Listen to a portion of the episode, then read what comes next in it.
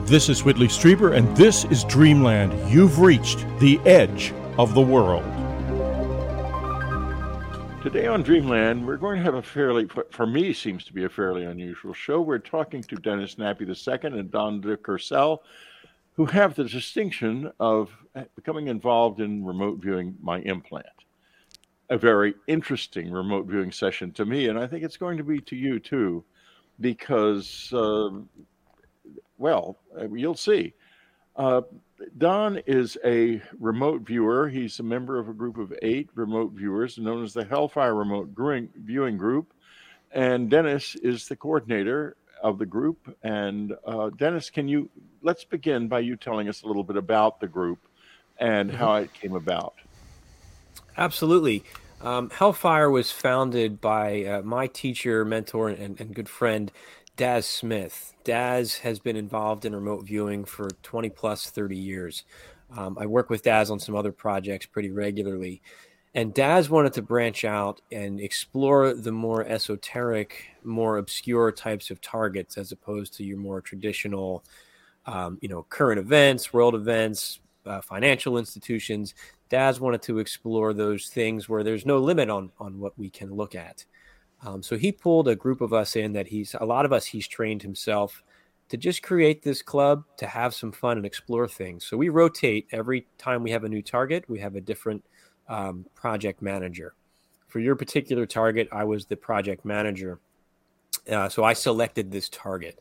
Uh, Whitley, I've been a fan of, of your work and your journey for a very long time. Your communion book sat on my bookshelf when I was a kid growing up terrified me for so long just staring at that face uh, as my mom had it. But when I finally got old enough to have the courage to read it, uh, I, it just resonated so much with me. Uh, and in a lot of the work that we've been doing and things I've been learning as a remote viewer and as an author, um, the implant fascinates me. And I thought, what a great opportunity for the remote viewers to take a look at this implant to maybe get another piece of the puzzle in terms of uh, maybe who the visitors are and what their intentions are, and also what impact does that have on people that receive these devices? In this case, specifically you. Uh, so the viewers, I, I was very specific with my targeting with the team to look at your implant at the moment that it was implanted and the intentionality behind that and what the team brought so they, back. They knew saw. the target before they started. No, no, that so as correct, yeah. So with remote viewing, the tasker uh, is aware of what the target is. The viewers are what we call blind to the target. So what I do is I, I create a, a, number that's it's I use a random number generator. Um, so I have no conscious affiliation with any meanings or subconscious meanings behind these numbers. It's just a random eight digit code that I come up with. Uh, I use Google to do that. And that's all the viewers get. Hey, there's a new target issued. Here's the target ID and they just go to work using those coordinates that guides their their consciousness to what the target is based on what I said is the tasking. And when their data comes in, I'll guide them in terms of, hey, on page five, you mentioned this. Tell me more about that. But they don't know anything about the target until the project is done. And then I reveal, hey, here's what you were looking at. Um, so they had no clue where they were going and what they were looking at. It, it prevents that imagination piece from coming into play right. if they knew anything about you. So, Don, how did you get started in remote viewing?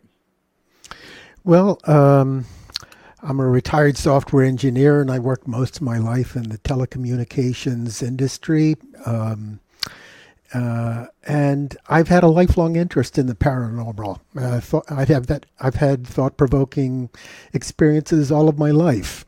Um, I guess I started out with uh, in my teenage years with uh, a Ouija board experience, which truly blew my mind, and maybe we'll get into a little bit bit of that later on. Um, and then later on, as I got into meditation, I started experiencing like uh, noises in the rooms, taps on the walls, physical phenomena that sounded actually, Whitley, very similar to what you were describing in your YouTube lectures. Yeah, that we've talked about that, and we're going to get into that a little bit more later. Uh, because it is similar, and it's it's. I think it's important because it is the way a certain level of this whole experience communicates with people, and you, you need to learn to you or you can learn if you wish to use it and to mm-hmm. use it as a the same way it's it's to to communicate with it pretty much on its level.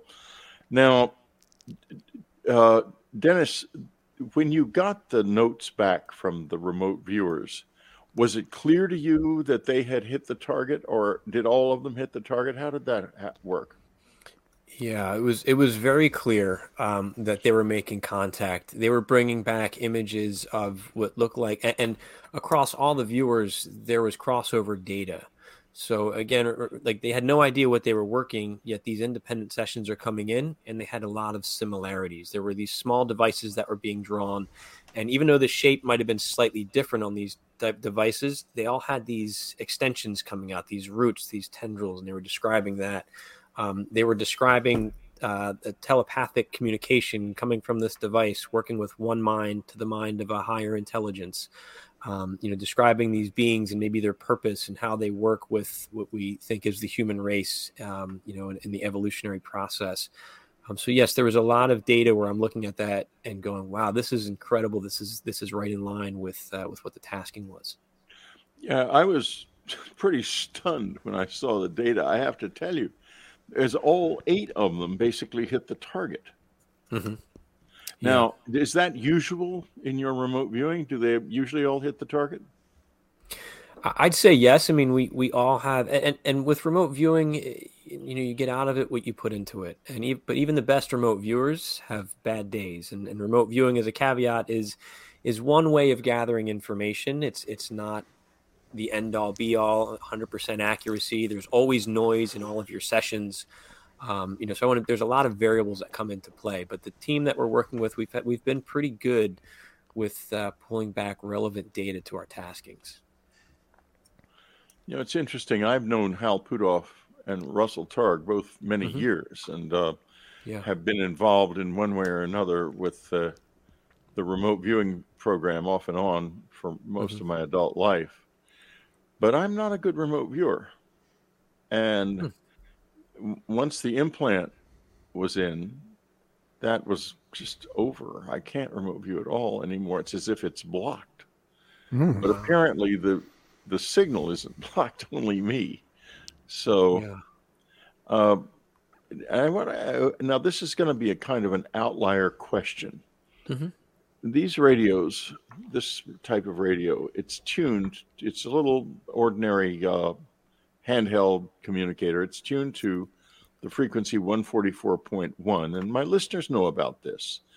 Uh, there is a a uh, there, uh, uh, there, was a man named Mark Sims who used to be active in this field and isn't much anymore, but he introduced me to these radios and said that you could use um, your mind to get the radio to uh, respond at 144.1 megahertz.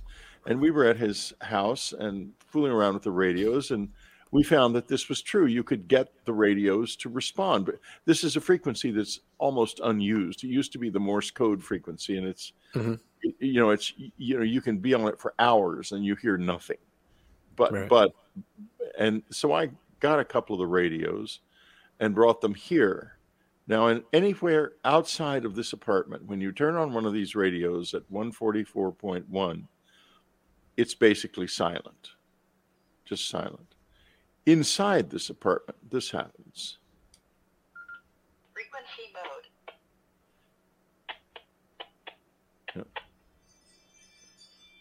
Of course, it's playing games with me now. This reminds me of the movie Signs, Whitley. In what way? I didn't see the movie Signs. Oh, they they use a baby monitor and it hears ET communication as indicators of uh, their presence, and it sounds well, like usually, clicking sounds. This is this is a relatively low activity level. It'll pick up probably yeah. if I leave it on. But in any case, if I walk out of the apartment, if I step out on the deck, it right. goes completely silent. Now, does that have anything to do or can you conceive of it having anything to do with what you do? Because there's some kind of a signal. It's not just a radio signal. If it was a radio right. signal, I'd, you'd hear it all around. You'd, it'd still right. be outside, but it's so confined to this apartment, and yeah. uh, therefore it's not a radio signal. Also, you can have two of these radios in your hand side by side, and they begin to uh, they begin to to uh, react differently to two different mm. signals, and that's yeah. impossible too. Right. Uh, well, you know, in terms of what we do with remote viewing, we're still not sure exactly how it works. We have our own yeah. experiences and theories, and there's research out there, but we really don't know how it works other than there is a signal that we tap into that comes from somewhere. Is that yes. somewhere uh, us in the future when we're getting our feedback? Are we actually going to the target site itself? It, it could be any number of things where that's coming from. Um, Daz did have some data in his session. I think it was Daz um, talking about the implant and how it's communicating on a quantum level. So could that be interfering with what's happening with your radios when it's around you? That's that's highly possible. I don't know, but it certainly the implant works in a very different way from anything we have. It's not like whispering uh, so, right. things to me. It, it is a very, very sophisticated thing. Mm-hmm. Don, I want to come back to you now and ask about uh, your experience. Why did you? How did you come into remote viewing? Well, I guess um, uh, as I was talking about the uh, my earlier experiences with the Ouija board and whatever, that gave me a sense of um, something beyond, something maybe even greater than myself. Um, and through meditation, I got a stronger sense of this. It was um, you're a meditator, Whitley. You you yeah, know what I'm talking yeah. about. You you you once you experience some of this, it can almost become addictive. You you require it. You need it. Um, you want I it. Wouldn't do a day without it. Absolutely yeah. not. It's very much so, part of my life. So that uh, got me into this whole notion of uh, remote viewing. I guess in the uh, late 1990s, some uh, books started to come out about remote viewing, mm-hmm. and I and I researched it. You know, uh, fledgling internet back then. You know, I was able to sort of look it up and find out that there were courses being offered, but they were beyond my means at the time, and so fine. I had a family. Let's go, continue raising the kids of the family and just keep moving forward. But later on, um, the kids now are grown up, they're moving away. You know, I found a, a teacher that I could afford, and I got involved with uh, the remote viewing, and uh, uh, it was what I wanted. It was like this opening your mind to something new, something something different, information Whitley coming from nowhere. It's literally coming from nowhere. Um, in my remote viewing work, I get words I don't even know what they mean. I have to look them up. Okay, this is information from nowhere. So, um, some of the stuff that I handed off to Dennis for this project, I actually wrote down in the corner definitions mm-hmm. because I didn't know what it was talking about. And in order to continue, I wrote the definition and then proceeded. So, um, does this give you some idea? Well, yeah, it's interesting because you know the Russians have a very good remote viewing program. Mm-hmm. They don't. Um, they don't. It, you can't just take a class in Russia to remote view. It's much more complicated than that. They have a very good program. I'm not aware of one in China. They may have one, but if so, it's right. very far under the surface. Mm-hmm. And these things are never discussed publicly there in either country. Right. And that I do know because I've looked into that carefully. I was very curious about how they were handling remote viewing. Mm-hmm. Of course, here in the United States, basically all you have to do is go on the internet and you find yourself a class, and if you can afford it, you can take it. And usually it works, and that's very interesting, isn't it? Most people can do this unless like in my case i'm blocked i think there are it's possible that it has something to do it's like the implant is kind of overriding that part of my brain mm-hmm. or it's something to do with the these these things uh, mm-hmm. where are we there we are these things and uh, it uh, if so i'm going to try it in a more formal way when I'm not here. I'm going to be right. traveling a lot now, and when I'm well away from here and in places I'm not expected, which is usually how I travel, mm-hmm. I will try it again and see if it works. Just to see if it's it's this or something else.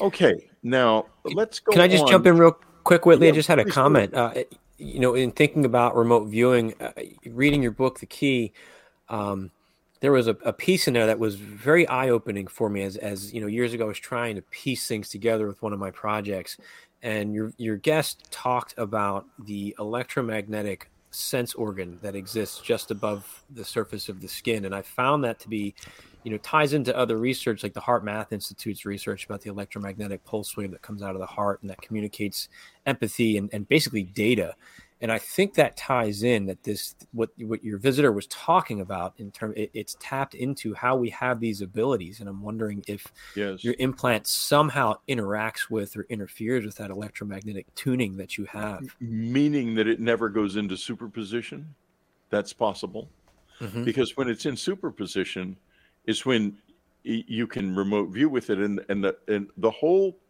process of remote viewing teaching is actually mm-hmm. Comes down to using techniques where you can let the information come in without right. without uh, uh, uh, disturbing the superposition right. of that organ. And and, yeah. and folks, by the way, the organ's not mysterious. If you have right. an EEG, the electroencephalogram, they're going to pick that organ up. They're going to pick those mm-hmm. signals up. How strange. Did he, did you hear that signal? I, I, I did hear it. Yeah. Yeah. Well, the thing that the problem is, I don't know where it came from. Just here. okay. Well, Someone's my, saying my listeners are used to this wildness on this right. show. All kinds of strange things have happened, and uh, as are we. I think it might have something to do with a, with an alarm that tells me whether or not my cell phone is too far away. But. There it is again. Yeah, see, it oh, did boy. think this. So that, but why would it think the cell phone? Which anyway, let's not get sidetracked here. Um, the uh, so remote viewing uses that and and when you go into the right kind of meditative state mm-hmm. the organ is open you can use it and there are things i can do with it because you know right. you can you can change its size you can do all kinds of things with it uh, if you uh, if you really get used to it i mean you can what you do is you visualize it as light and then you can move it around you can move it around yourself, or you can project it into other places. You can do all kinds of mm-hmm. things with it. It's a it is an electromagnetic organ in the truest right. sense of that word. Okay, now Don, when you got this, uh, what do you, how how does it work? What do you get when you when you're starting a uh, a project? What do you get? You get a number. Okay, this is the uh, project reference number. That Dennis created that, and he assigned associated mentally and physically, probably typing something out. Mm-hmm. Uh, the what it was that he was looking for, but all I got, all of the viewers, we just got a number. That's it, mm-hmm. just a number. It's, a, it's hard to believe, really. Um, but yeah, from that number, you sort of take it, you write it down on your sheet of paper then you forget about it and you just start going into that mental space where you start getting I heard glass clicking glass like it was being placed on a table, moving fine instruments like um, very scalpels and very fine, you know, handwork, um, beakers with liquids um, you don't question this stuff, Whitley. You just, that's what I got. That's what you write down. Okay, so none of this is making up any kind of a story just yet. It's all just these diverse kind of perceptions. You just put it down. I got a sense of people being directed to a hidden location. Um, it seemed like it was underground. It was um, definitely. Are you talking about when you remote viewed my implant? Yeah. Oh, okay. Yeah. Go ahead. And uh, so, um, you know, you just put all of this stuff down, and um, uh, you know, I, I turned in my, my session to Dennis, and um, what I do is I generally do a second session um, because as Dennis has already explained, viewers can be off now and then. So I might be talking about somebody playing golf one day, and then my next session could be, you know, everything that I just described with laboratory coats and beakers and stuff like that. So yeah. they don't match up. So I'll do a third one. And then generally, between the three, two of the three will will match up. Now, in this particular case, I did two sessions and both matched each other. So I turned them into Dennis, and then you know he came back and gave me um, something to like to look at more specifically. We're going to take a little break now for uh, so that the some commercials can run. And I can tell you in advance, folks, the commercial will be about my new book, Them, which is also available at this point as an audio book. I know a lot of people have been waiting for that, and mm-hmm. so that's that's what we're into right now in Unknown Country and Dreamland. I'm already beginning to think about another book because unfortunately my writing has become a bad habit. I can't stop. So, any case, uh, them is um, them is out there now. But let's get back to this experience of yours, and it's interesting the way you do it because if you concentrate, you immediately that that that organ we were talking about, and I'm glad you brought that up, Dennis, because I think it's a mm-hmm. very important key here. That's why one of the reasons I guess the book's called the key, but yeah. um, uh, it goes into it. It becomes part of your. It, it, it ceases to be in superposition, and right. but if you have take the indirect approach that you're describing, Don, you can pick up from it. You're getting ready to want to say something, Dennis. I can see.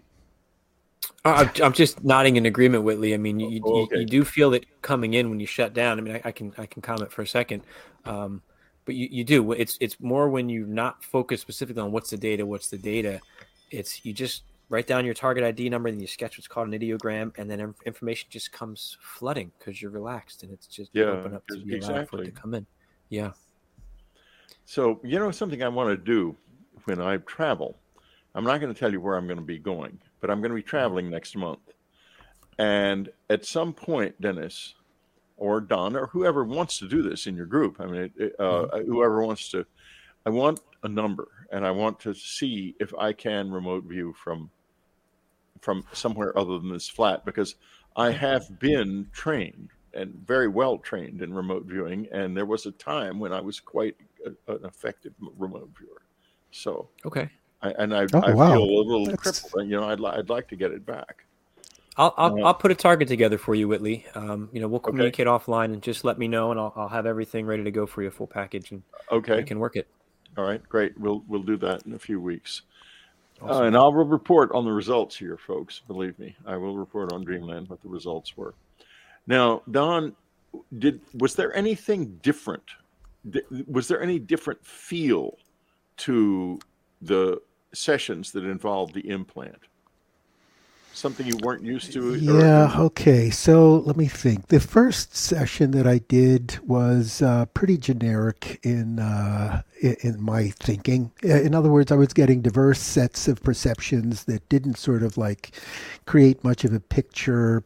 Um, I got a sense of a, of a group of people traveling to a hidden location, a laboratory equipment, some sort of intense study with bright light and um, but that's about all. You know, I couldn't really make any heads or tails out of it. It could be anything. Um, could be a drug manufacturer. Could be, you know, could be anything.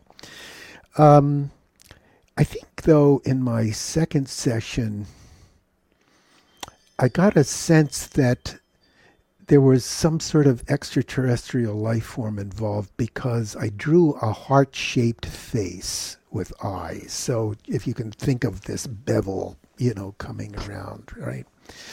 And um, uh, sometimes, uh, Whitley, when you get something like this, they sort of like open a floodgate.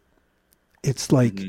that image sort of like started giving me other perceptions that I wouldn't normally think about. I mean, that figure didn't seem like it was human. And when I drew it and sketched it, you know, I was getting other sorts of things. So, um, when you say other sorts of things, what do you mean? Uh, well, I started getting words like, uh, if I, I can pull this up later, but um, yeah, yeah, I started. I, I, I had I had words like, I think it was interdimensional, hmm. interdimensional beings, and like I looked it up, and uh, as I recall, you know, not having the definition in front of me, but as I recall, that meant a being capable of leaving their body and working outside of their body and then migrating or moving into another body or something like that. It was like that caught me off guard. Yeah, it did. That uh, you know, that didn't you know, this isn't somebody playing golf. Okay, this is something out of the ordinary, out of the ordinary. Let's call it that. So um, you kind of go with the flavor. All right, I was going, I was getting now this flavor of something, and it was starting to talk about beings coming from a far place coming here, traveling here, and then, and they do this as a matter of course. This is just what they do. I mean, this is what their civilization or their science people or whatever, they just venture out. They're kind of like explorers. And when they get to a, their destination, they get in, engage in an intense study of the local life forms none of this is making any sense to me yet. I'm just, you know, sort of like getting whatever information I can here. They're doing this intense study of these life forms. And then I'm starting to pick up that there are groups of individuals involved. There's a group of, like, there's group A and B and C and a whole series of these things, and they're all being studied in some way.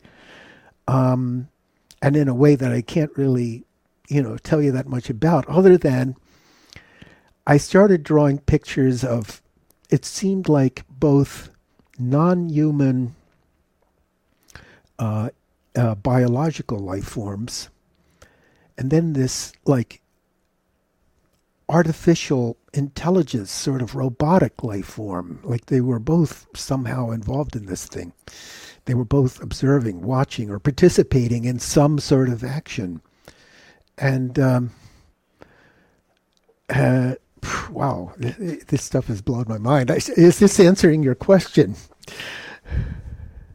Well, you know, on the night that this happened, which is what you were remote viewing, there were two people who came into the room, but, and I've said this many times, I sensed a presence behind them that was sort of unformed. I think sensed it as an alien presence, actually. Mm-hmm. But the mm-hmm. two people looked to me like people, the man okay. and the woman. All right. And um, so you could be picking up on that. Because, and it's interesting too because I've spoken so little about it, but it was definitely there. Uh, folks, I'm dying dying of allergies here. Uh, so am I. Um, I'm glad you said that. You're making me feel better. well, that's good. Um, so uh, yeah, I'm I'm struggling with it.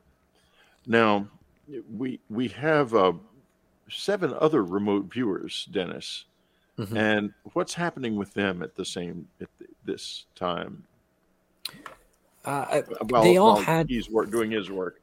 You're getting right. reports from others at the same time, I assume. Yeah, this was a this was a robust target. This was one of those where I was like, "Wow, I think I might have bitten off more than I can chew right now," because just the amount of data uh, that was coming in, and then a lot of the viewers they really resonated with this target, and they just when a viewer gets on target, they just they just want to run with it.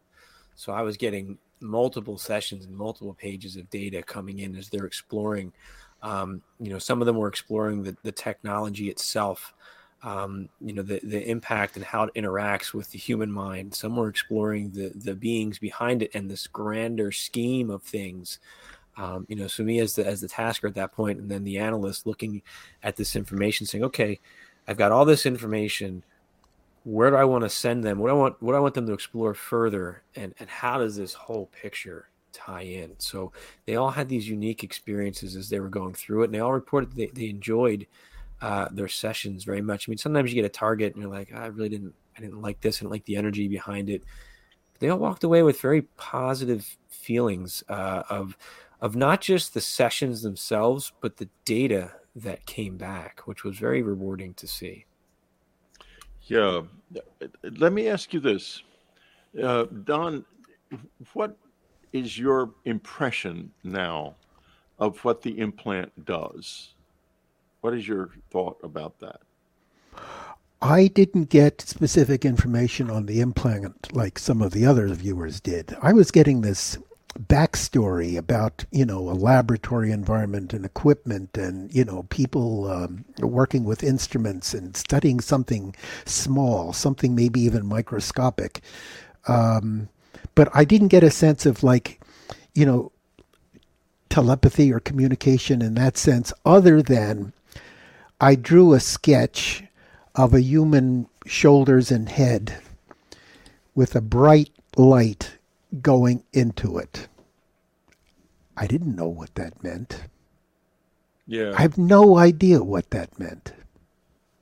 That's very interesting because I, as you were talking, I, I was thinking how very different the implant works than we would think. I mean, you would think that mm-hmm. something like this would whisper instructions or control your mind or something like that, but it doesn't. It does a whole host of things, yeah. and um, the communication that it in, is engaged with that I'm aware of is now it's a it's I, I lost a lot of the vision in my right eye fooling around with screwing up uh, with parallel universes. And, and, let me suffice to say um, if you find yourself able to physically move into another universe they don't want you there. Yeah. and if you keep up they get mad at least they did with me.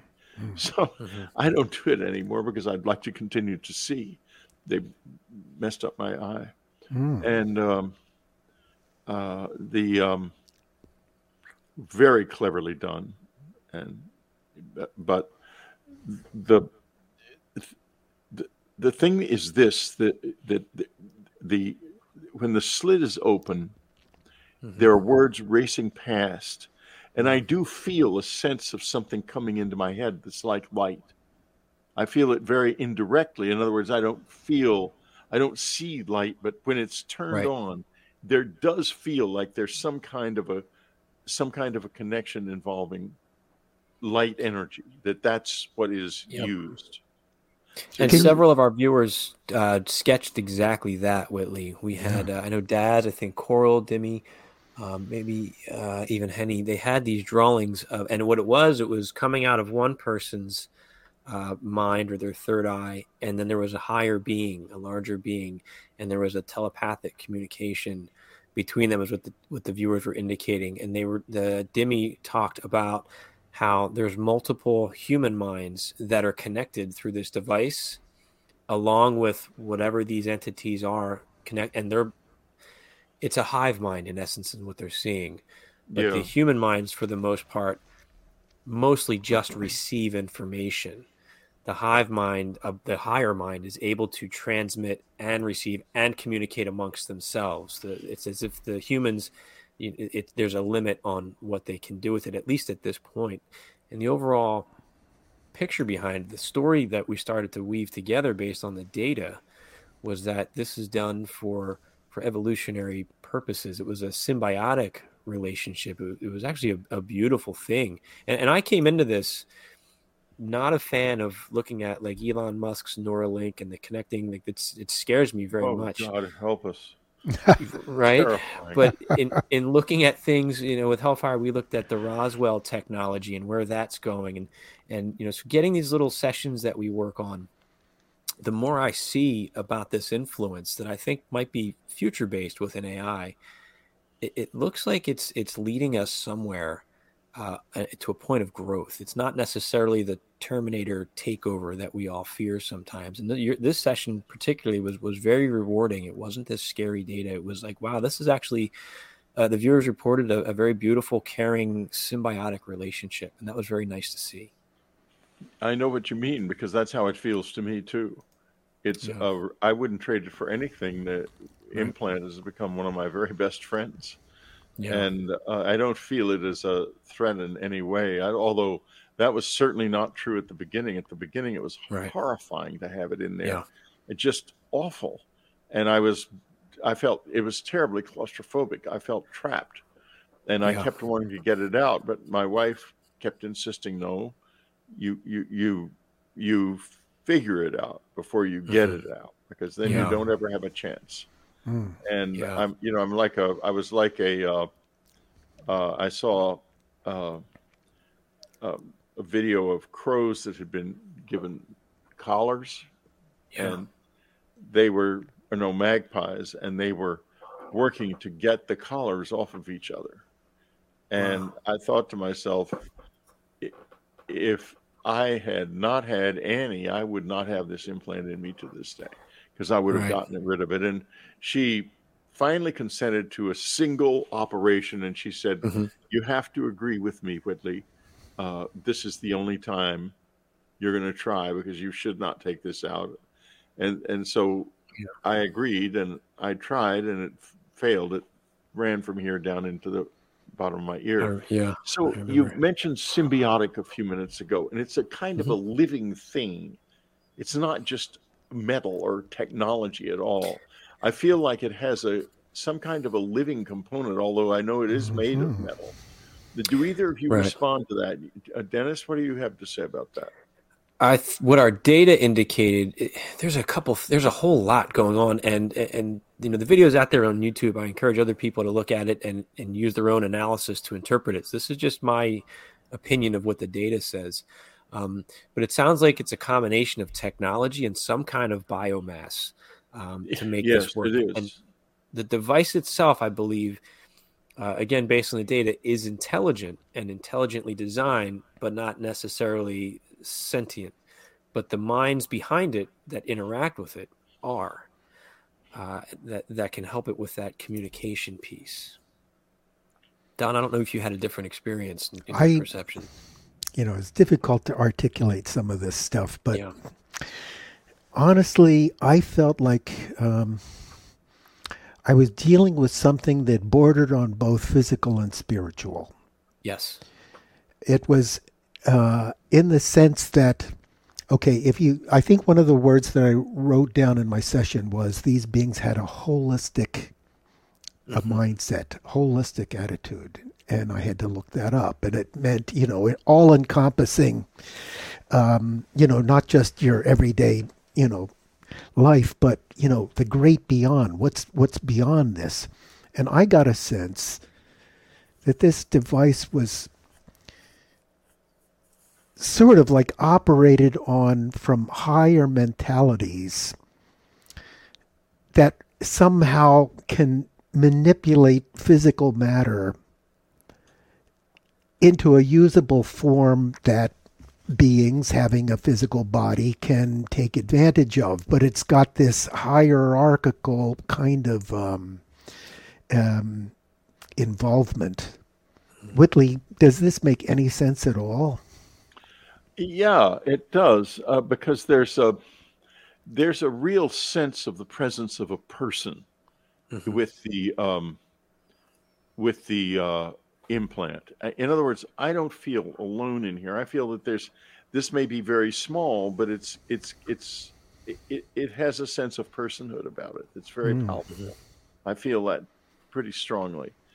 And I once had this peculiar dream about the implant uh, during the time I wanted to get it removed, and it it was desperately clinging to life. It did not want to be mm. removed, and I thought it felt like I was murdering somebody by doing wow. that. And when when the surgery was taking place, I, I was I felt that again. I felt like I would murder somebody, and it was a very odd feeling because you don't think of a thing like this. You think it's a little piece of technology, some kind of radio. Right. I mean, it seems connected to these uh, to these radios, and uh, and yet it's still it seems like a living being. And Don, mm-hmm. did uh, did anyone get that sense of its life uh, at all? I think you did, Don, didn't you? Well, that sketch where I had the human figure and this bright light kind of like going into the into the skull, I felt that that represented kind of like the spirit or something like the spirit entering into or you know something from the spiritual realm entering into a physical body. Mm-hmm. Um, yeah, that's again, how it feels to me too. And Coral, uh, it was uh, Darby, Dimmy, uh, and I think Henny, they described this as, as almost like a mini brain. Um, and then Coral had this beautiful description. She was talking about, you know, referencing like fairy realms, but she described these tiny little, almost particulate size um, life forms that were more spiritual and, and you know, etheric. Uh, that were involved with this, or it could have been the device itself that that Coral's you know conscious mind was trying to interpret. A real intelligence there. Um, behind this that that uh, you know wanted to be there and, and again had that that balanced symbiotic relationship.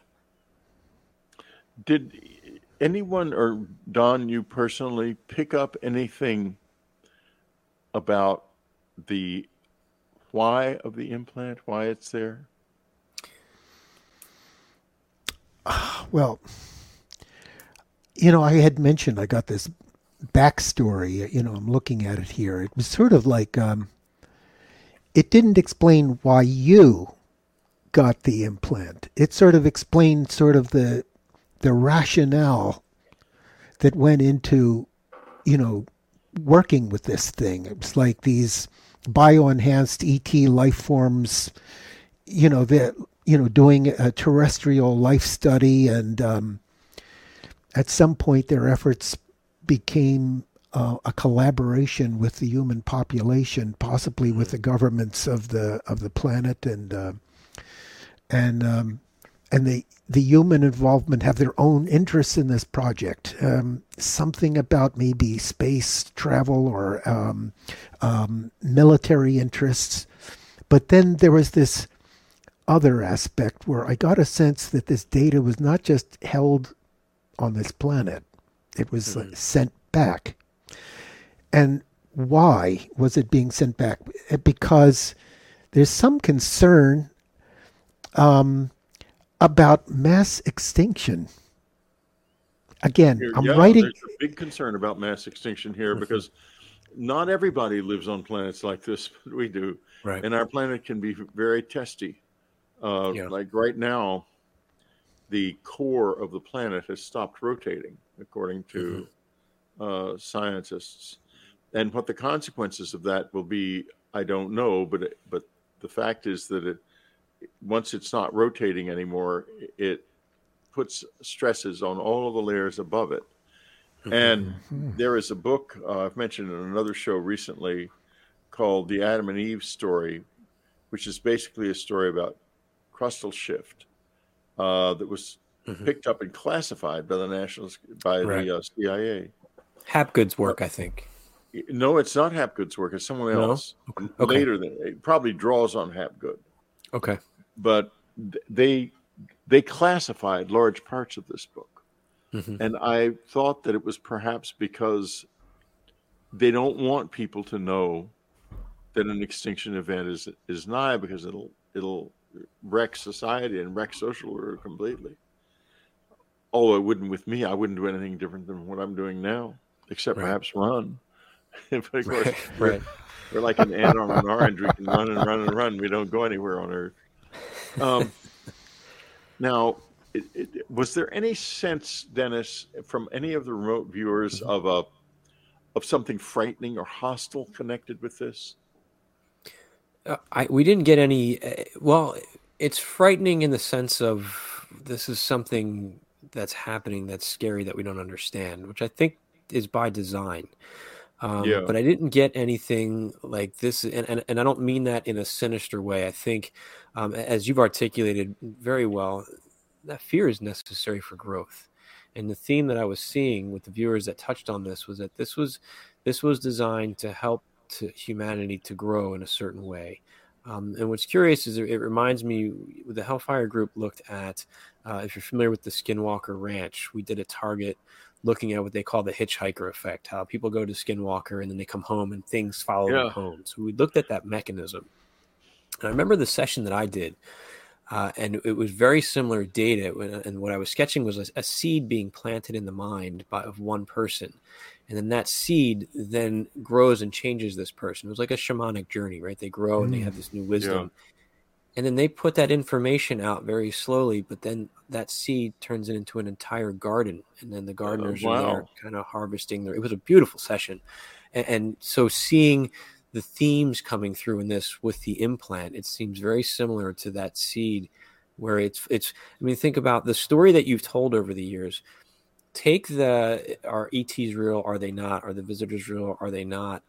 What your story forced your readers to do is to grow, to face the possibility that, oh my gosh, absolutely, yeah, this is yeah. horrifying. This could be real. And you're changed, and you think about the world in a different way at that point. So I think that's a big piece of what's happening. Why we have some of us have some awareness of this, and some of us talk about this because to those that follow, it, it changes our perception, it expands our universe. Yeah, so it, it it it it's an agent of change, n- mm-hmm. no question about that. And agents of change always feel dangerous, sometimes yeah. because they are dangerous, and sometimes because they, they, they, we we we we are we don't understand them, and they're very intimate yeah. and very very aggressive, and they can feel dangerous when they're not. Yeah. Um, so Don, how long you've been you've been doing remote viewing for a while? Do any sessions stand out? And this is not about it's about you. It's not about Dreamland. Any sessions stand out in your life that are particularly haunting to you or very much in the front of your memory because they were so important? Well, I've done a lot of interesting sessions, and there have been many interesting anecdotes. Uh, just to say one, for example, um, I did one session on a target, and um, uh, my teacher looked at it and he said, I don't have to look at your session anymore than the front page because your scribble on the front page was the target. I drew I wow. drew something that looked like, I don't know, some big blob coming out of a splash of water. And the target was a whale jumping out of the water by a riverboat. And somebody had captured a movie of it and put it up on YouTube. All right. So um, I thought that was pretty interesting. Hmm. But uh, quite honestly, this target was extremely interesting, like Dennis was talking about. We all felt very uplifted about it. Um, I did. I felt like I had a better sense of of this holistic mindset or whatever it is that we're in that you know this holistic attitude you know where there's more than just us and walls and floors and whatever there's stuff going on all kinds of stuff maybe yeah. even beings in the same physical space that we are just not aware of maybe clouds of mental energy that just migrate mm-hmm. and move through physical matter i don't know what but to answer your question directly I did a session once on something that I lost. I thought it might have been in my house, but I wasn't sure. And when I, I read, I was there. I think I remember that. Uh, when uh, when I went th- through that session, at first you don't understand these things. You know, you look at the words that you wrote and you wonder, hey, you know, that sounds like that thing over there. And then I l- looked at what it was saying, and it was said um, something about. Um, winners likely. Well, that particular cabinet had a piece of painted glass on there where there were cards and dice on there, and uh, it had seven and eleven on the dice, and it had a, a, a, straight flush painted in cards that I never paid attention to, and it it said that in my session, and then it started moving around other parts in my room, describing things that I owned that I never that I never called them that. I, it, you know, I have like an exercise board that it called a equilateral, not a triangle, an mm-hmm. equilateral, and that thing is just you know this this sloped platform with mm-hmm. with no bottom to it, and and then there was something about Kodak, something Kodak, Kodak. and there was and and and and uh, something about a, a box. And i realized i had a box in my bookshelf that was a box of negatives my dad gave me that they were all kodak developed films. Okay? It's like that's um, fascinating yeah when you when you when you see this stuff happening i felt like wow, this thing is like a ghost. It just sort of moves yeah. around and um, and it gathers information, and it will describe it to you in a way that's different from the way you think. That's the thing. Yeah. That's the thing with remote viewing that is I find the most interesting is you're learning to speak a new language in a way. Yeah, absolutely. Dennis, um, overall, mm-hmm. the implant after having read all of the responses, what if someone came to you and said to you, We'll put an implant like this in you? Would you say yes or no? That's a that's a tough one. Um, yeah, it sure at is. This at, at this point, and, and I don't say this as a a negative on what you have. I don't know that I'm ready for that. Um, mm-hmm. I'm at a stage in my own intuitive and psychic development where I'm I'm growing a lot right now. With as far as I know, Whitley, because I've had some experiences. I could have some tech in me. Uh, I've I've got some stories for another day, but um, as far as I know, uh, I, am not aware of anything like that in me. Um, mm-hmm. So I don't want to at this point alter the course that I'm on. Yeah, um, with what I can do. Well, that's exactly how I felt when I first had it in me. I was just frantic right. to get it out of me. Mm. Yeah. Don, what's your response to the same question? That uh, is a very interesting question. I mean, like, boy, my mind is all over the place on that one. Um, I guess.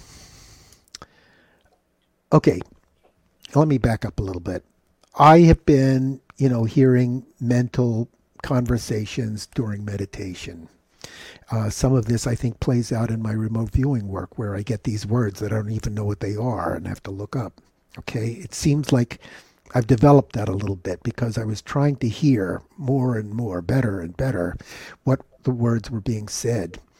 And this is going to sort of mess this whole topic up a little bit, but at one point they said that I should be able to see stuff on my screen.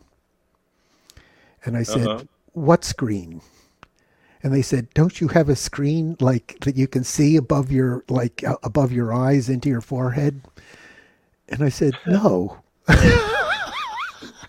and they said, "Oh, you're blind." And I was like, how should I feel about that? I mean, you know, what what what's going on here? Are, are, we talking about like a culture that has this and it's so like common denominator that like anybody that doesn't have this should have one? I and, think uh, that might be true. Yeah. So yeah. to answer your question, if I could have what they were talking about the answer would be yes. I'd want that. I'd want that screen. I'd want yeah. to be able to get that information. Now, um, uh, Don, you you mentioned before we started the show that you were interested in, um, and you've mentioned this in email too, that when you meditate, there are knockings and things like that, mm-hmm. that uh, sort of spirit knocks and you elaborate a little bit about on that uh, on that and i know that there are some similarities between what you're experiencing and what i experience all right so let me uh, my way into this. First, first of all, I did the sessions with Dennis, and we turned those in. And, and you know, I had read the Communion book years ago. Everybody had seen the movie, so that was years ago. And but after I did this remote viewing session, based on the uplifting feelings that I was getting out of my own session work and what it was talking about and how these beings were coming from other places and studying life and you know sort of worried about mass extinction and you know looking for solutions. And um, I started watching your YouTube videos, uh, your stand-up lectures, and um, when you started talking about, and this is a point that a lot of people are just not going to pay any attention to. You were saying, yeah, you know, I need to do that meditation at night because if I don't do it, the visitors will wake me up and they use all sorts of creative ways to do that. they do indeed. And then you went in through a small list of things. They might tap my shoulder, they might uh, dry kiss on the cheek. And I was like, no way, no way.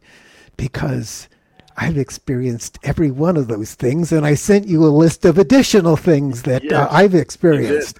All right, and um, uh, just to, to to say a few words about those, um, I've had um, in the middle of uh, the night, it seemed like a light would pop on in the middle of my dream sleep, total darkness, move around like a flashlight, and then I'd hear the words, He's fine, next patient. And then the light would go out. What's that? What was that? Right. Okay. Um, uh, now this was in the middle of the, the COVID era. Now, you know, getting back into this holistic thing, right?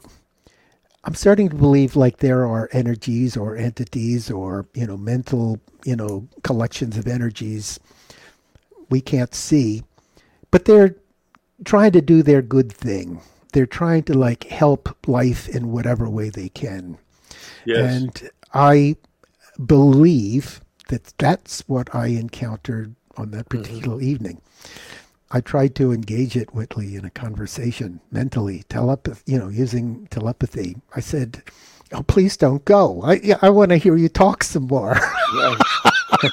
when you say talk, what do you mean? Mental conversation, as in telepathy. Yeah. Okay. Uh, yeah. All right, and um, I because a lot too. Okay, this is why I wanted to talk to you because please tell me, uh, are are we doing the same thing here? I think to a degree we are, and I'll tell you when it started with me was pretty much after my wife died, and I think in fact it is my wife. I think mm-hmm. it's Anne, and I think she's yeah. here with me all the time. Listeners on the free side, this is where we leave you. We'll see you next week, and don't forget to take a look at them. Uh, and that we're basically bound together forever. Mm-hmm, you know, yeah. This marriage was a strong one and yeah. um, which is great because I can't imagine anyone else I'd rather be with. So, yeah.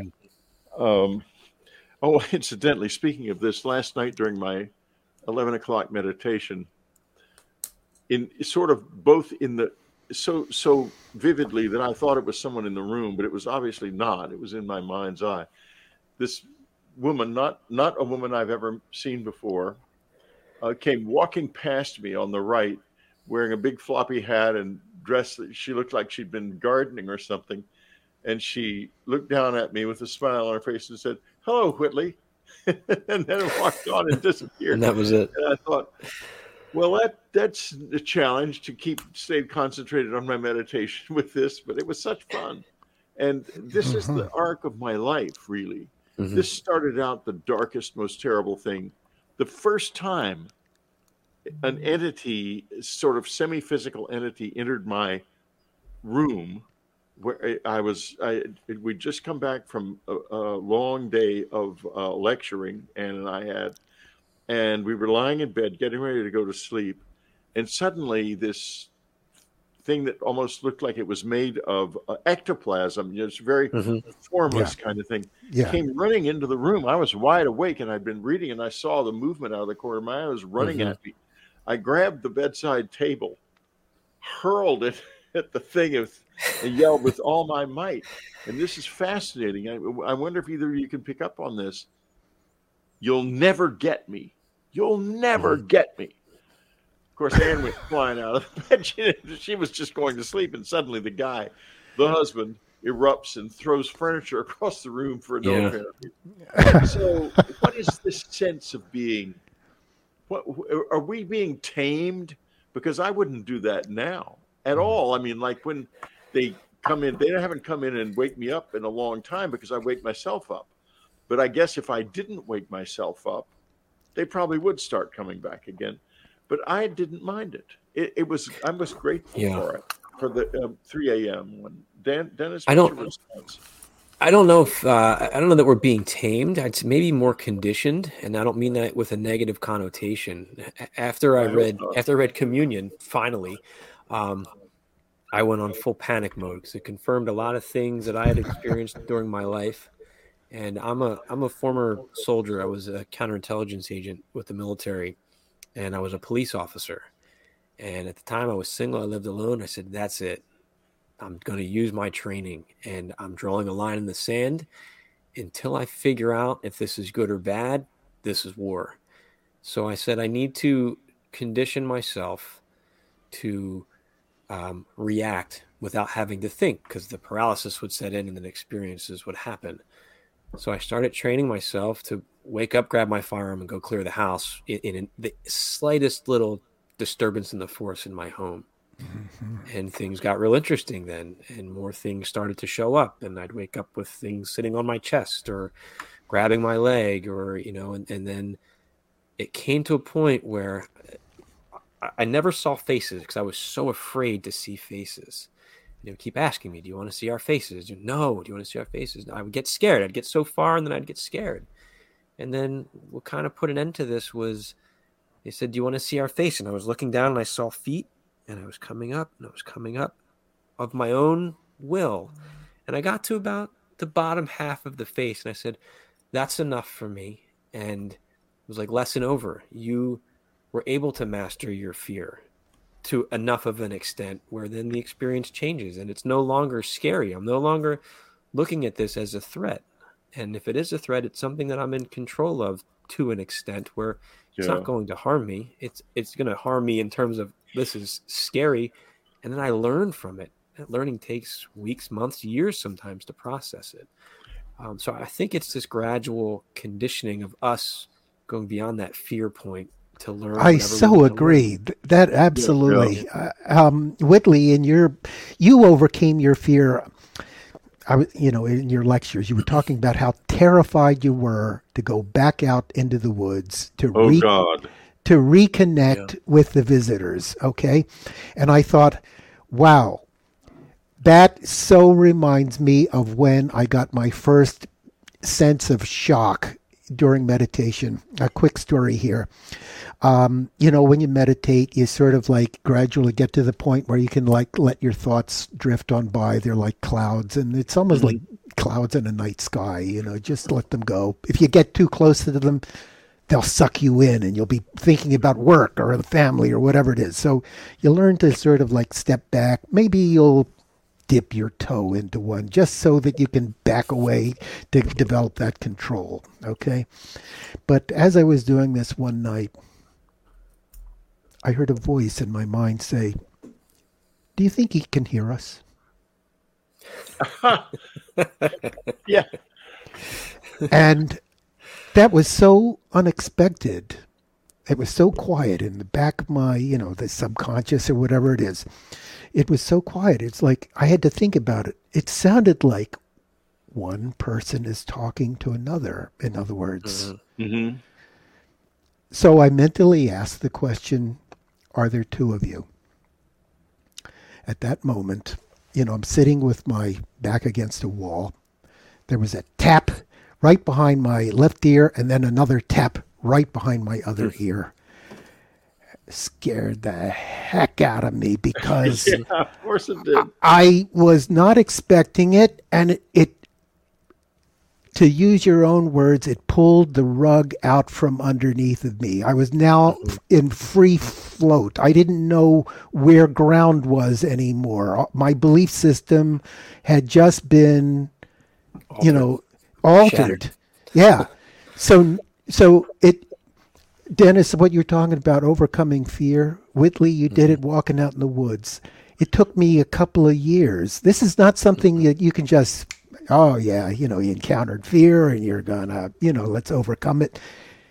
Man, you've got to rewire your your mind or your brain or something like that in and order to also, do it. I I don't think it's ever completely overcome because when something new emerges, mm-hmm. uh, you get the same thing.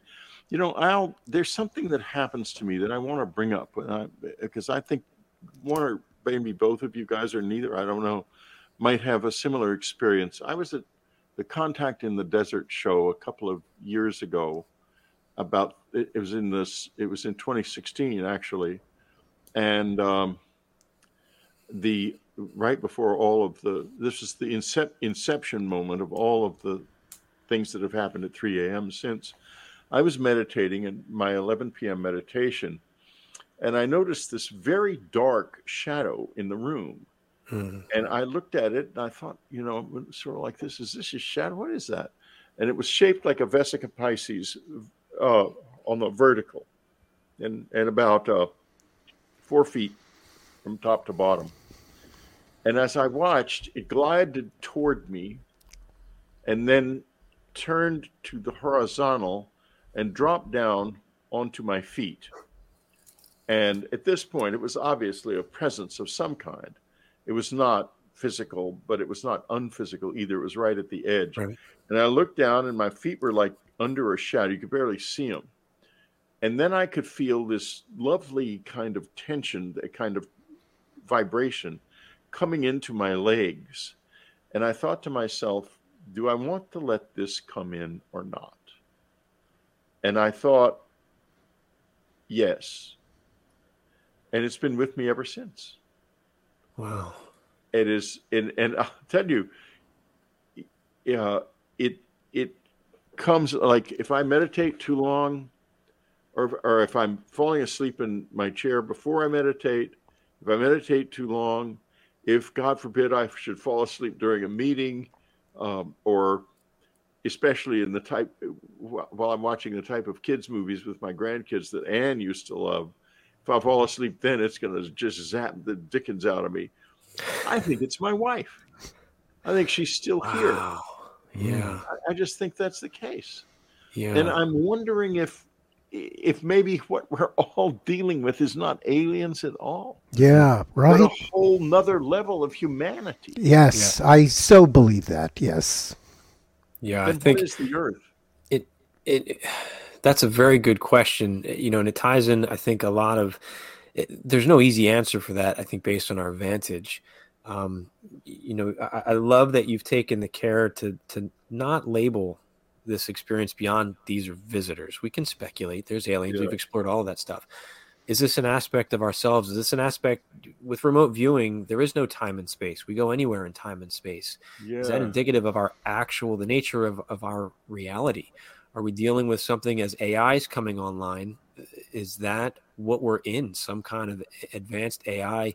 You know, if you look at the Gnostic texts, they talk about Mm-hmm. the aeons, which are these, they're intelligent, but they're also these universes. And they have what's called aeonic copies, where a part of your soul goes to learn a piece of information and then it merges back. I mean, they're talking about virtual reality, is what it sounds like. Wow. You know, Karla Turner's book, Masquerade of Angels, she had a little black box where consciousness would come out. I mean, is that a, a transportable hard drive? Where, you yeah. know, so we don't know what this is. Are we looking at, like you said, other aspects uh, of ourselves? I mean, this journey started for me when my when my father died. Um, you know, really, I'd say it got real intense when my father died, and that's been a guiding force for me as I am led to different things. So I think we don't know, but I, I love that you know the connection to your wife that you have, I and I think that's so inspiring. That you know, it's there's more going on than just the scary things we see yeah. on the news in, in, this world. Yeah, right. Yeah, that, that's somehow. I don't know. Mass media is not giving us the the real info. All right, it, I feel like there's a wall separating us from what's really going on, and it's it's like individual discovery. It's like discussions like this right now, where we yeah. get to share, you know, discussions about our truth, what we experience, what you experienced, and how it's bigger than what we've ever imagined. It's more all encompassing. It's um, it's fascinating. Yet here on this little speck of dust in the middle of nowhere, very present mm-hmm. here. Listen, Don, I want to go back to something that you said earlier. Uh, you mentioned a clicking noise at some point. Mm. Do you remember saying that? Oh yeah, yeah, yeah, yeah. No, that... Can you talk about that a little bit? All right. Well, we're gonna. This is going to get into a little bit of my theory now, because after you experience all this for a while, um, uh, let me let me start by saying this. When I began meditation, it was just because um, uh, I went on a I went to an experimental meditation session where we were going to try to reach out with our minds to uh, beings that were enlightened and that could help us in spiritual evolution. That was the idea. You know, we had this chart of the electromagnetic spectrum, and in this chart, there's like this tiny little wedge which is what we can see and hear. And mm-hmm. all all of the stuff in the periphery we're not aware of. So that to me meant, yeah, man, there's a lot of stuff that could be in there that we don't know about, and maybe they don't even know about us. But anyway, mm-hmm. maybe we can reach out with meditation. We'll see. I contacted something in that session that was just so delightful energy or whatever. I don't know what it was, but when I left that that uh, session that evening, um, I just felt like I was I was not just in this world. There's like some other other dimensions or something that I'm all part of. It's it's some bigger thing. And I liked that energy. That was the thing. I liked that energy and I wanted to get back to it. But you know how work is. You know, you have the weekend, you're dealing with family, then you have your beginning week, Monday through Friday. And by the time Friday rolls around, I realized I was hurting. I was hurting because I missed something. What was it? It was those feelings I had at that meditation session. Mm-hmm. So I decided, look, I got to try to find some way to get back. Uh, and so I went uh, into the basement. I lowered the lights, put on some light music, and I started meditating. That was the beginning. And I reconnected with those feelings. Yay. And it was so wonderful that, my God, I had to do this every night. This is important. Yeah. I, I couldn't wait to get back from work and, and do this thing. All right? mm-hmm. Mm-hmm. So then, as I grew more confident with this thing. I wanted to lower the lights and turn off the music to have a stronger connection with my meditative state. That's a little scary because you're aware now of stuff that you weren't aware of before. I don't know. Maybe it's the the, the, the fact but there is actually somebody there. Yeah. Yeah. Yeah. You felt I, I felt like well, anyway, you heard I told the story about the taps. Then I started realizing that as I was meditating, sometimes you drift away into like a moment's worth of um, unconsciousness or, some, or something, and then I'd feel a bump on my shoulder. Hmm. Or I would feel, uh, I hear a, a, a tap somewhere else. And, and I started realizing, no way, no way, it can't be. It's aware of my mental process. Oh, yeah it's very aware of my mental process and it's pointing out to me in a way that I'm now becoming more aware of it. Mm-hmm. Because I got tapped on the shoulder the moment I drifted off into subconscious and then came back, I realized it knew about that and and I was becoming aware of it. So fast forward a little bit now. Um, I started hearing sounds in the bedroom. Okay, this is Whitley. This is where, you know, I, like what you were talking about in your lectures. Mine were similar, okay, but I didn't just have taps on the shoulder. I was hearing synchronized taps on different walls. Tick, tick, tick. Then how about this one? Tick. The second one was on my tooth. Uh, See, all right. Similar to what happens to me. Very all right. Similar. Yeah, that's what I wanted to connect with you. Uh, did you experience yeah. anything like this? Of course, much. Not, no, no one ever fooled with my teeth, thankfully but kisses and on the lips and blowing in my face or or uh, wriggling my ear, uh, mm-hmm. uh, making a sound of a school bell in the living room, uh, all kinds of stuff like that. Uh, okay, now um, going on. Did, did you you hear you hear words, right? You hear telepathy, right, during uh, meditation. To some extent, not not that much. I I I I think that that comes into me differently because of the implant. Okay. It, it Dennis, do you have that too, or? Uh, no, I get more uh, claircognizant. Um, so I, it's like a download. I'll get a, a, stream or a thought or a phrase or just a sense of knowing where it's like, that's what that happens to from? Yeah, and I just I just know things, and I look it up, and it's like, wow, how how's this a real thing? Like I just wow, okay, this is really different. Okay, this is really different. We all we all like get what happens if, to me. It makes me wonder if you have an yeah. implant.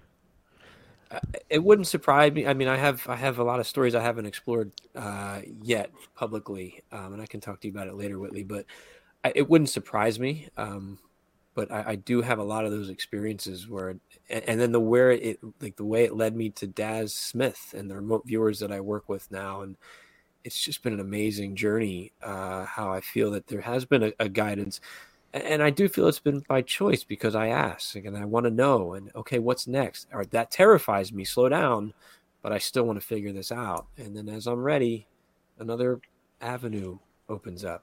It's mm-hmm. just been an mm-hmm. incredible journey. Do you, Whitley, do you hear multiple different um, personalities, let's put it that way? Do, you know, do they engage in different sorts of conversation? Yes, very definitely. Okay. Because this brings me to the theory that I wanted to discuss with you. And that is that um, I, all right, let me just try to describe this the best way I can. I'm starting to believe that there is mental energy everywhere, but it's sort of like unmagnetized. It's just floating around without any kind of like sense of, you know, what's going on. But in the presence of thought, you thinking, coherent thoughts, I believe that this energy can get magnetized in a way. It can, can start spinning up into a kind of uh, its own little embryonic life form. Mm-hmm. All right, so let's take an example. You believe in angels. Okay, so you you're spinning up this this idea of like you know angelic you know um, aspects, and um, it's real. It can't do math problems. If you ask it to, how much is six and four, it probably can't answer that. But it has all of this emotional energy associated with it that is real and might actually be able to communicate. Okay. So the things that I hear when I hear mental conversation, some of them I believe are these embryonic life forms. These are simplistic mental energies that maybe have something to do with the way that you yourself think. Mm-hmm. They can communicate in very simplistic ways. Okay, that's one type. Now, then there's telepathic adepts. Let's call them yeah. that. These are beings that. And you're a telepathic. You're telepathic. I believe so, because I can have a conversation with somebody that can have um, that, that'll ask you more detailed questions, things that only a human being would would ever ask you. Um, you know, they might say, um, uh, you know, would you would you ever steal anything from the military? Would you ever use your your gifts to to um, you know um, uh, get secret information? It was almost like you know probing. You know, they want to know answers to very specific questions now. You know, how do you think of yourself knowing that you can remote view? Are you a superhero? You know, like questions like, um, uh, these simplistic embryonic energies can't deal with stuff like this. But a human being who's a real telepath can. Yeah. They can ask detailed questions. Then there's one more category, and that's the beings that are even beyond that. These are the that ones. That is the... the the the beings that have capabilities even beyond the adept. Yeah, absolutely, and they are certainly here. Yes. Mm-hmm. Yeah. Okay, so in my example, I had one that was able to pull information out of my mind that I didn't even remember. And they did it almost instantly. And the way that I it's fascinating because you can get a glimpse of what's going on. You can see them rummaging around in your mind like it's a dumpster, you know, gathering this, that, that, mm-hmm. that, that, that, building a little outline. And then I think they take that outline. It's not full. It doesn't have a complete picture. So they go somewhere with it. They must go into the past with that somehow. Travel in time, fill in the outline. In a, in two, three seconds, they have the information. It's amazing. It's amazing. So those are the three categories that I've come up with. Tell me, Whitley, what what have you experienced? Well, um, I'm I'm not going to go too much into my own experiences on you know because largely because my listeners know that part of my life, oh. and but uh, I will say this that what you're describing is very familiar, certainly. Okay. And uh, the um, the relationship for me is very much idea based, and um, there's not a lot of telepathy. There's some. I mean, there's some sort of channeling, I guess, but mostly it's uh, working with ideas. We're gonna mm-hmm. we're coming to the end of the show. Unfortunately, uh, it's been fascinating, I have had a massive quiet personal struggle here because of my allergies. It's just been driving me crazy. Um, but unfortunately, I haven't gone into a sneezing fit. So, but, uh, did great, Whitley. I hope listeners that and and viewers that you weren't that you didn't notice it too much. I was touching my face and going on. Okay, so where are you guys going from here, Dennis? What what if you have an ambition with regard to remote viewing? What is it? Uh, it's it's for personally, it's to continue to grow as as a viewer, um, and just seeing where it takes me with these interesting projects that come on. Uh, I just want to continue to to hone my skill and my craft, um, and continue to meet p- other people uh, in the field who can help me on that journey. Yeah, uh, you know, I, am an author, um, and I use. I, I'm slowly starting to work on a project uh, as the third iteration of a, of a, series of books I'm writing that's based mostly on what I'm learning now in my own life and my own journey based on my remote viewing experiences and the insights I've gotten from that. So that's kind of my new venture now. And um, Don, I didn't ask you this question. Uh, I asked this of Dennis. At least I don't believe I did. If I did, well, we'll we'll go on to something else. Uh, what would you would you have the implant? Would you have that in your if you, if it was all on offer? Yeah, uh, the way I responded to that was if I could get this visual thing that um, the voices in my mind were talking about, I would want it because yeah. it seems like they already have it and they're expecting everybody to have it already.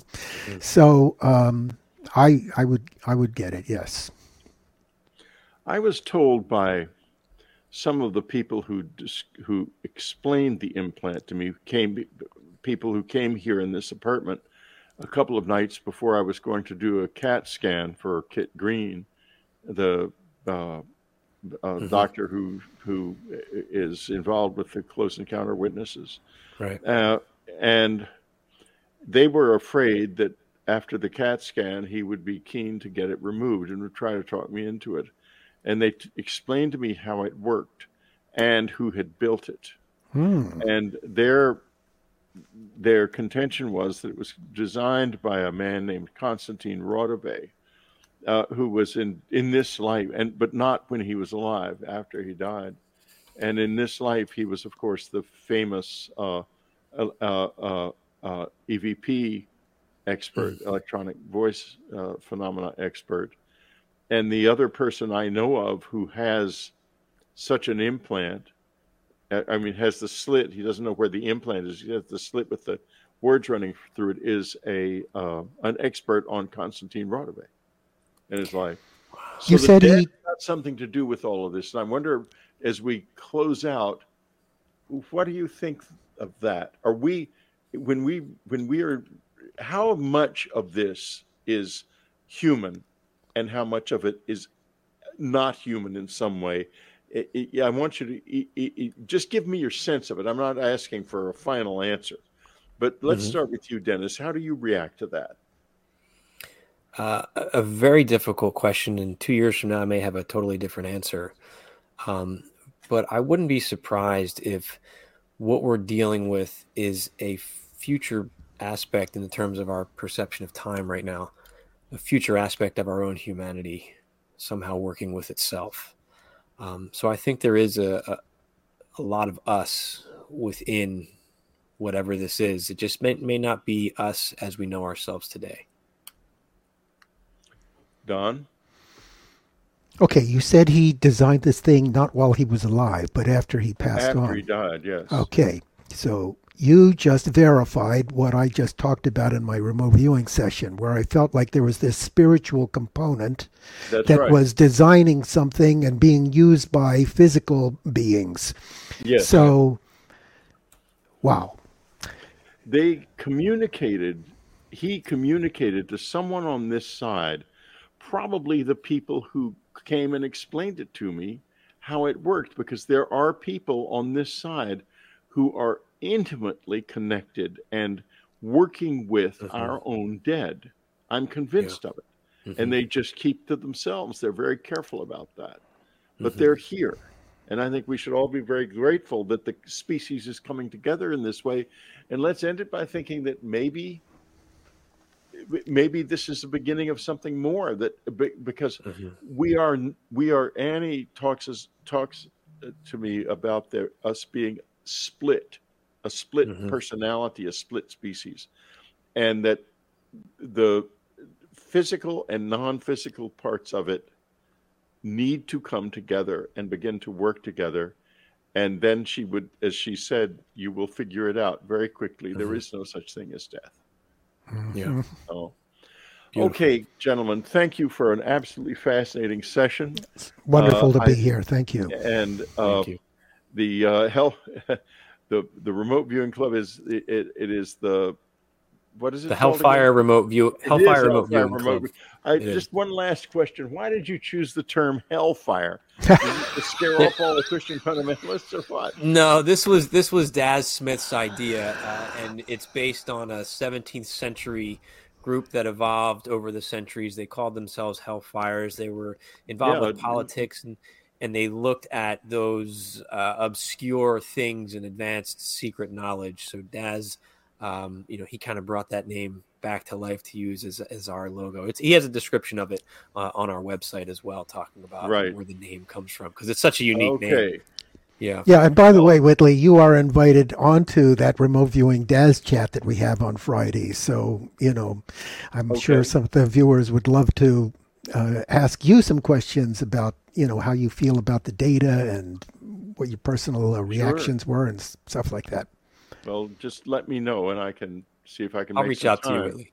Yeah. Hellfire Remote Viewing Club, hellfirerv.com. Uh, mm-hmm. Uh, some very interesting people doing, in my opinion, some really interesting stuff Thank you both for being with us. Thank you very much. Thank you so much. Had a lot of fun. Enjoyed it. Yeah, Thank me you. too. It was wonderful. Bye bye. Thank you. Bye bye now. You've been listening to Dreamland. Be sure to tune in again next week. Dreamland is brought to you by UnknownCountry.com and its family of subscribers. Our theme music is The O of Pleasure by Ray Lynch. Unknown Country was founded by Anne Strieber. Our news editor is Matthew Frizzell. Our coordinator is Amy Safrankova. Whitley Strieber is your Dreamland host, and I'm your announcer, Ted Alexander.